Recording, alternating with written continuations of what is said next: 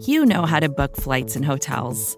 All you're missing is a tool to help you plan that unbelievable travel experience. That's why you need Viator. Book guided tours, excursions, and more in one place. There are over 300,000 travel experiences to choose from, so you can find something for everyone. And Viator offers free cancellation and 24 7 customer support for worry free travel. Download the Viator app now and use code Viator10 for 10% off your first booking in the app. Find travel experiences for you. Do more with Viator.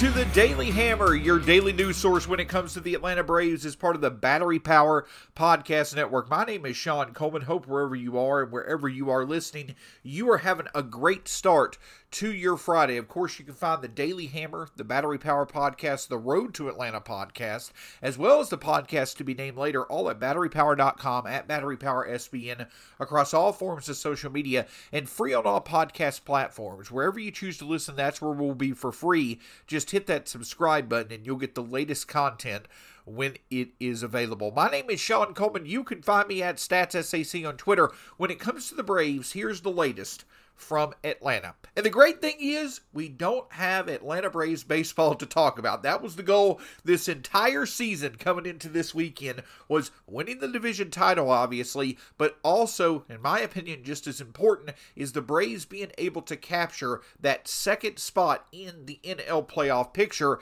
And of course, that's led to a first round bye to where yes, Eight other teams are going to be playing baseball starting today. Of course, for the Braves and, and their fan base, they're going to be especially uh, you know, interested in the Philadelphia St. Louis series to see who the Braves' next opponent is going to be. But just in general, it's great to be able to watch playoff baseball knowing that the Braves have been playing excellent baseball, and as a result, they'll be awaiting the winner of the Phillies Cardinals series. But while there was not baseball yesterday, there was still something to celebrate, and that was Matt Olson winning National League Player of the Week. And of course, anytime that you see a Brave win National League Player of the Week, it especially is a lot of fun. That means that that player has been the best hitter in the National League over that amount of time. We saw it with Austin Riley in July. When it comes to rookies, we've seen it three times now with Michael Harris, but it especially is is significant in my opinion when it comes to Matt Olson. And there's there's a few reasons as to why that is.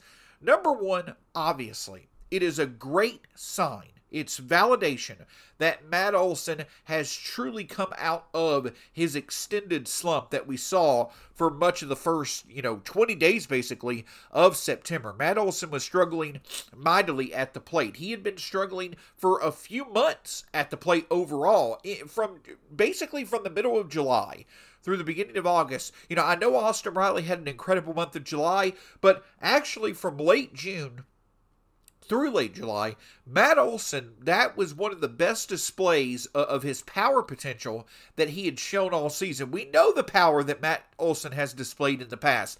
Obviously, at the start of the season, he was able to put together extra base hits via doubles, but the home runs really didn't start coming until June and to July. You know, they were sporadic as we went through August, and then, of course, we get to September, and Matt Olson struggles. Just, it seemed like every single game he was struggling more and more, even just making contact. And when he did, it was nothing significant in order to help the Braves win games. But then we saw it in the series against the Nationals, and it was absolutely on display in the series against the Mets.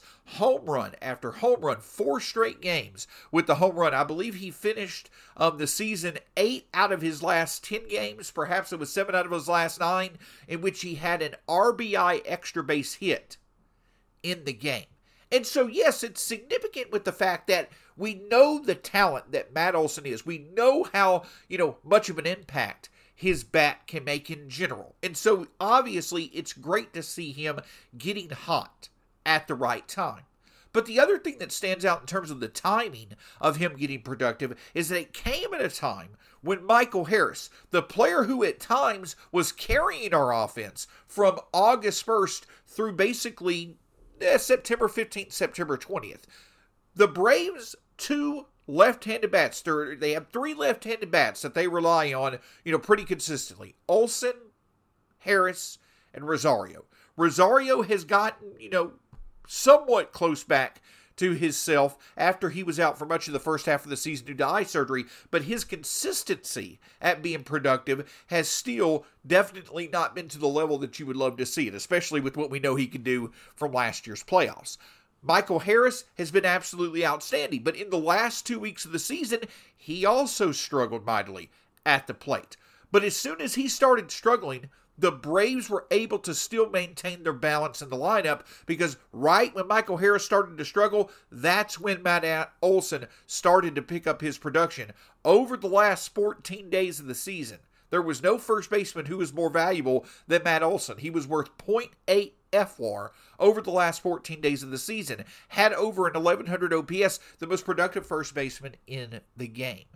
So while it's significant that, you know, Matt Olson's production allowed for the Braves to maintain balance in their lineup, being a productive left handed hitter when their other productive left handed hitter and Michael Harris started to struggle. The big, big thing for the Braves is that if Matt Olson is on his game in terms of consistently producing hard contact, that again adds depth to the formula that we know the Braves are going to rely on once again hitting home runs and the bullpen being productive. And if Matt Olson is consistently putting the ball in the air, if Matt Olson is consistently making hard contact, that means that if the hitters in front of him, Acuna, uh, Swanson, Riley, if they're playing at their games, we know Matt Olson is going to be have more than enough opportunity to have impactful at bats. If Matt Olson is making hard contacts, uh, hard contact, and the guys in front of him are doing their jobs, Matt Olson is going to consistently deliver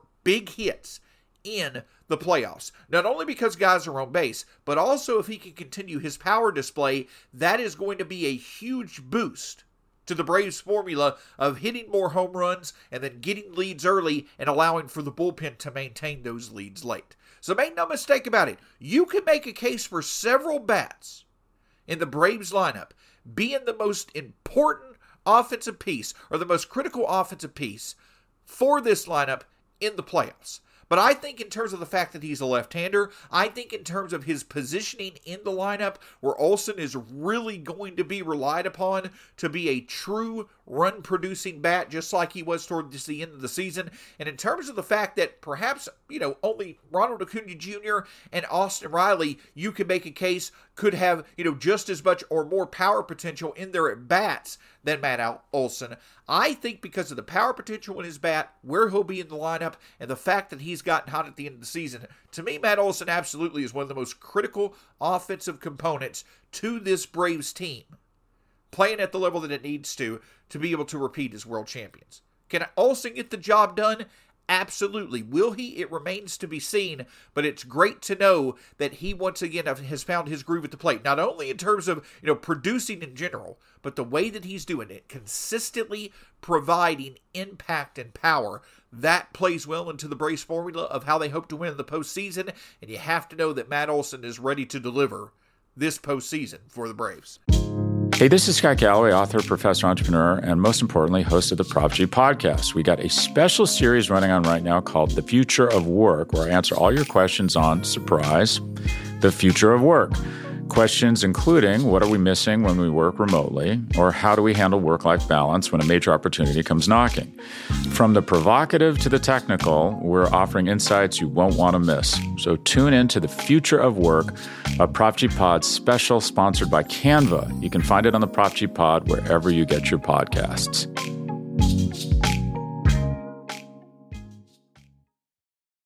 It's only a kick a jump, a block. It's only a serve. It's only a tackle, a run. It's only for the fans. After all, it's only pressure. You got this. Adidas. As I mentioned on yesterday's episode, we are going to have plenty of in depth, excellent coverage for you on the Batter- Battery Power Podcast Network when it comes to the Braves and the playoffs. Obviously, as we move towards the end of the weekend, that's when we're going to get a bit more specific in knowing who will be playing and breaking down the National League Division Series with the Braves facing off either against the Phillies or the Cardinals. Make sure to check out the podcast to be named later, which came out yesterday, talking about the Met Series, playoff previews, a lot of great content there. And of course, later on this weekend, the Battery Power podcast itself, which will get into the breakdown of the Braves and whoever, whoever they will be facing in the National League Division Series. But a few fun factors that could play into the National League Division Series I think are worth uh, or discuss or th- I think are worth discussing right now. For one, it's how should the lineup and the outfield align when it comes to the Braves and their approach to the National League Division Series? Well, in my opinion, it's pretty simple. Against right-handers, you start Ronald Acuna Jr. in right, Michael Harris in center, Eddie Rosario in left. Against left-handers, Acuna in right, Michael Harris in center, Robbie Grossman left. I think that that is the best approach for the Braves to take.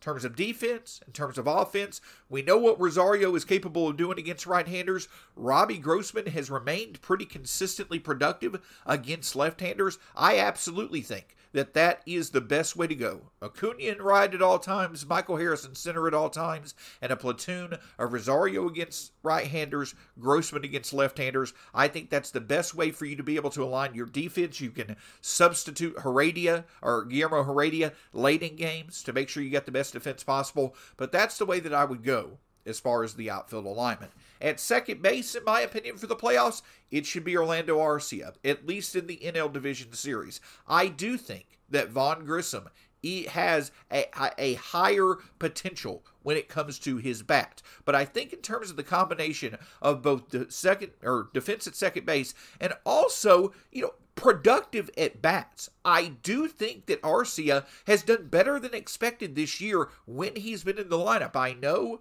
that when he started in place of Ozzie Albies, you know, the fact that he struggled so much was why Vaughn Grissom was called up in the first place. But right now, when you combine defense, when you combine productive at bats, and Arcia has delivered uh, several times this season, I think Orlando Arcia clearly is the best option at second base. Bat him eighth, bat him ninth in the lineup. You know, he likely will be able to deliver at least some type of production during the National League Division Series, and you have to feel strongly that the rest of the Braves lineup will take care of business as well. So, in my opinion, the outfield should be Acuna Jr. and Michael Harris at all times, Rosario versus right-handers, Grossman versus left-hander versus left-handers as a platoon, and then Orlando Arcia at second base. The other thing that I will say as far as the lineup goes, I know that the Braves tinkered with the lineup at the end of the season. You know, Michael Harris even batting third in the lineup against the Mets.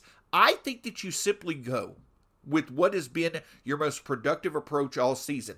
Me and Eric Cole talked about it during the the uh, division clinching episode a few days ago. This Braves offense has not really hit on all cylinders yet. You know, it was either the infield that was highly productive while the outfield struggled, or vice versa. When the top of the lineup has been hot, the bottom has kind of fallen off a bit, and vice versa. What is going to allow for the Braves to have the best chance of hitting on all cylinders during a playoff series? If they do, they're going to be very hard to beat. So, in my opinion, you simply go with what has worked most of this season and you go with your best bats getting the most at bats. Acuna Swanson, 1 and 2. Makes perfect sense. Riley Olson, 3 and 4. Don't overthink it. Makes perfect sense. Those are probably your two most consistent power bats at this time put them in the middle of the order and allow for them to produce with runners on. And then the fifth spot, I would go with Travis d'Arnaud. You know, pretty consistently has shown that he can deliver in the clutch. We saw him do it last postseason. We've seen him do it this regular season. Put him in that fifth spot. At the DH position, William Contreras. I think that William Contreras has earned the right to be relied upon to deliver in big situations. He's been the most consistent bat, in my opinion, among you know your potential DH options. I think that he definitely should be that designated hitter consistently, whether it be right-handers or left-handers. And if for some reason he's struggling mighty, eh, he's struggling, you know, in the first or you know second game of the division series, then make adjustments as you go on. But I would put William Contreras at DH for the lineup in the National League Division Series. And then wrapping up the lineup, you've got Rosario or Grossman, Michael Harris, and Orlando Arcia in some shape or fashion rounding out the bottom of your order. That in depth lineup is one of the best in, in the playoffs. Arguably could be the best, arguably could be the most powerful. So go with what is going to allow for you to have the best chance of having that lineup hit on all cylinders. And in my opinion, that's going with giving your best bats overall as many as at bats as possible, and then trusting that the bottom of the Braves order that has been the second best bottom of the Braves order in baseball since June. Only the Toronto Blue Jays bottom of the order has been better in terms of overall production than the Braves. Give your best at bats the chance to have the most at bats at the top of the order. Trust that the bottom of the order will be able to deliver big hits and go from there. And then the pitching rotation, we obviously know that Spencer Strider is the X factor. Will he be healthy for the division series? In my opinion, Max Fried obviously is the ace. He gets game one. But who gets game two? I think Strider makes perfect sense. If you can get up one game to nothing in the division series, go with Strider's strikeout potential, which we know plays up even more importantly in the playoffs. Go, uh, go Fried, go Strider. I would give Kyle Wright the game three ball. He's been more consistent this year than Charlie Morton has. Now, if the Braves were to go with Morton in games two or three, I understand it. I can see sense in any type of order between Wright, Morton, and Strider if he's healthy after Fried. But me personally, I would go with Fried, Strider, Wright, then Morton. I believe that the Braves probably could. They probably do want to try to get Morton in there and win the first three games of the series, but I do think that Wright definitely has a case to be, if Strider were not to be available, Wright even has a case to be the game two starter. But in terms of pecking order, I think that it goes Fried, Strider, Kyle Wright, and Charlie Morton. And then, of course, the bullpen, you just heavily rely on them. I think it does make sense for the Braves to go with the order of Collin McHugh, Raisel Iglesias, AJ Minter, and Kenley Jansen, if they're going to go with a pecking order in the bullpen, I do think that you potentially, you know, put Dylan Lee in there if you're in that, you know, sixth, seventh inning area. You're facing a lineup that's got a heavy part of it coming up that has multiple left-handers. That's where you can use Dylan Lee. In my opinion, I still think that Raisel Iglesias should be the top option that you utilized late in the game against the opposition's best hitters. Of course, Brian Snitker, not much to question how he used the bullpen last year. I definitely think that he'll be in line to do that once again. So, just some thoughts from my end on how I think it should play out in the playoffs. And the overall theme is this don't overthink it. Go with what has got you here. Trust your best talents and move forward with that. At the end of the day, there is nothing wrong with trusting your best talents. That to me is what the Braves should consistently do. Put their best talents in the position to produce as many times as they can and in the position to be as successful as possible. And I think they'll be just fine and they will be able to advance at least far in the playoffs. And then personally, when it comes to the Phillies or the Cardinals, give me the Cardinals all day long. I'm going to tell you a reason why. It's a bit selfish on my end, but I live in an area of the country. I live here in Tennessee where it's big Cardinals country. Everybody loves the Cardinals where I'm at. My friends, my father, most of my family, everybody loves the Cardinals.